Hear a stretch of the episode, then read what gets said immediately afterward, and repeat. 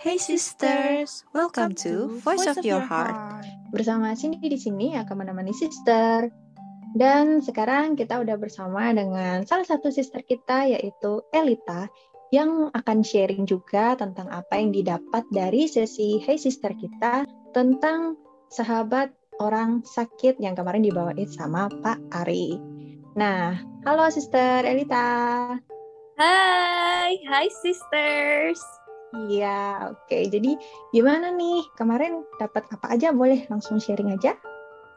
Oke, jadi uh, benarnya banyak banget poin yang udah disampaikan sama Pak Ari. Kita dijelasin tuh dari kayak sumber-sumber penyakit, yang dari penyakit-penyakit umum, yang kita pikir kayak umum banget sebenarnya kita udah tahu, tapi kayak sama Pak Ari tuh dikasih gitu ayat-ayat dari penyakit-penyakit itu. Kita juga diajarin banget tentang do's and don'ts dalam menjadi sahabat bagi orang yang sakit dan uh, banyak lagi sih yang diajarin. Tapi aku dapat dua poin yang paling mengena di aku. Yang pertama adalah poin yang bilang gitu, a lot of times kita itu merasa bahwa aku nggak bisa Tuhan. Kalau Tuhan suruh aku doain orang biar sembuh aku nggak punya karunia itu. Aku nggak bisa kalau ini kalau itu. Tapi sebenarnya dibukain gitu sama Pak Ari. It's not about apakah kita punya atau enggak baru kita lakuin tapi tentang ketika kita melakukan maka karunia itu bekerja jadi sebenarnya kita semua itu bisa, tapi kadang-kadang kita itu udah keburu takut gitu loh di depan. Aku inget banget waktu Pak Ari cerita ini, aku jadi kayak keinget cerita tentang uh, opa aku. Kebetulan opa aku adalah orang yang belum percaya. Hmm. Jadi dulu dia itu sering sembelit. Jadi sembelit itu sorry nggak bisa BAB gitu.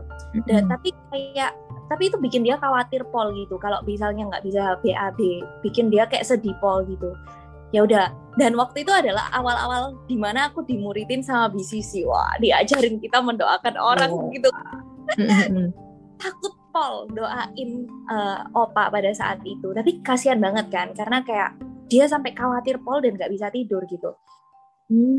pikir kan kayak gimana kalau misalnya dia tiba-tiba nggak sembuh? Kan awkward banget kan? Atau gimana gitu.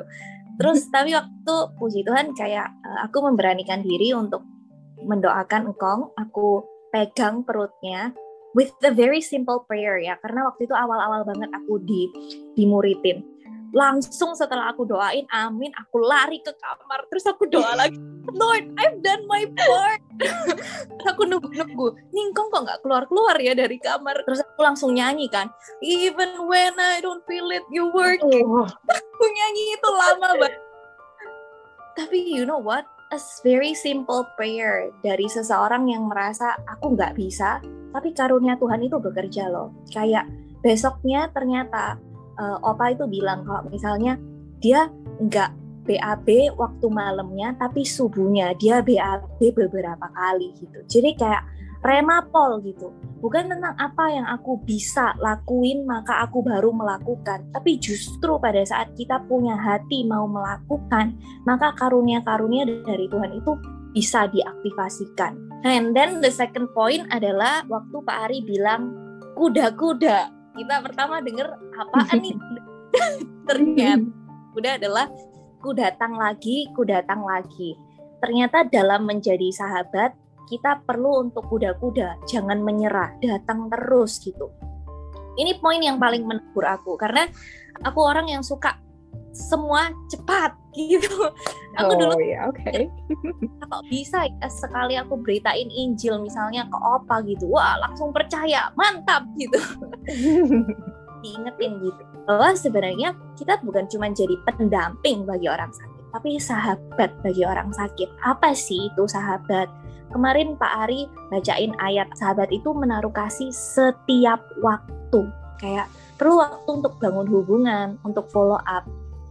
Kemarin waktu dia bilang kayak gitu, kayak itu kena pol gitu di aku dan aku jadi reflect. Sebenarnya apakah aku tahu teori ini tapi apakah aku sudah menjadi sahabat gitu bagi orang-orang yang Tuhan percayakan untuk aku layani selama ini karena aku kan tipe orang yang suka fast kan bukan yang kayak mau menaruh waktu kayak very uh, constantly terus sabar gitu Nah, tapi kayak we were reminded gitu, yang setiap waktu bukan yang expecting very instant changes for every cases gitu. Awal-awal uh, eh, BCC muridin aku, lama pol loh baru aku breakthrough. Banyak pol momen-momen di mana aku kabur. Tapi there, Jerika West, you know. Aku tuh dulu tipe orang yang kalau orang chat, wah lama pol balesnya. Jadi sampai terkenal gitu di BCC. lama balas chat tapi Jerica was super patient, you know, kayak replying my chat. Jerica patiently panggil aku one on one setelah ibadah, walaupun aku selalu bilang ke Jerica, aduh J serem banget sih dipanggil terus tiap minggu gitu. Tapi she was so patient. Even waktu aku pulang ke Indo tiga month dan di situ kayak Jerica tetap chat aku kayak tetap muridin aku long distance tapi walaupun dijawab lama tetap patient gitu. Kak Yuli juga when I was in Nanjing, I was sick. Terus she patiently took care of me, masakin aku telur mata sapi, telur dadar itu I felt so much kelembutan. Itu kan cuma telur dadar. Kak Yuli juga bingung kayak. Tapi I don't know ya, maybe God use itu gitu. Terus Ko Martin juga yang setia jawabin question-questionku sama argumentku yang super gak jelas. Banyak kok dulu waktu aku awal-awal ikut BCC. And you know, without mereka yang patient dan setia, mereka yang selalu menaruh kasih setiap waktu for me, without mereka, I don't know where I would be today. Without mereka yang mau jadi sahabat sesuai yang Pak Ari firmanin kemarin, I don't know, you know, where I would be today. Where Elita would be today. Mungkin nggak bisa hmm. podcast ini gitu sekarang. For me atau mungkin ada sister-sister di sini yang juga merasa kalau misalnya setiap waktu itu bukan hal yang mudah. Tapi mau nggak sih kita terus kuda-kuda untuk terus datang lagi, ku datang lagi. Karena kalau kita look back ke our lives dulu, tanpa orang yang mau kuda-kuda buat kita, juga nggak akan ada kita yang sekarang. So mau nggak sih kita do the same for others? This is a very uh, challenging point for me, I think. Tapi aku jadi inget-inget gitu, momen-momen looking back dulu dulu dan aku mau sih belajar untuk jadi sahabat itu. I know it's not completely easy, but yeah, let's try together. So I think that's the two main points yang aku belajar. Yang pertama tentang uh, bukan tentang aku bisa atau enggak, tapi justru pada saat aku melakukan maka karunia itu diaktifasikan. Yang kedua, jadi sahabat yang terus kuda-kuda. Ku datang lagi, ku datang lagi gitu. Wow, keren banget cerita dari Elita tadi ya. Yang penting mau melakukan dan juga kuda-kuda. Dan yang menarik sih ini ya, ternyata menjadi sahabat orang sakit itu not just about uh, yang physically not well ya, tapi mungkin yang secara jiwa dan roh juga ada kebutuhan gitu. Juga kita bisa jadi sahabat untuk mereka gitu. Ya. And keren banget ya sharingnya. Wow, thank you banget. Uh, ada pesan mungkin dari Elita untuk sister kita?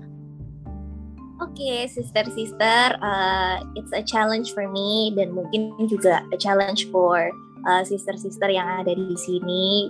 Kalau misalnya itu a challenge, we know that it's not completely easy, but let's try together. Di Hey Sister Community, kita empowered bareng dan kita mau berjuang bareng-bareng. That's why it's a community where kita empowered bareng dan benar-benar bisa jadi wanitanya Tuhan. Let's try together. Semangat!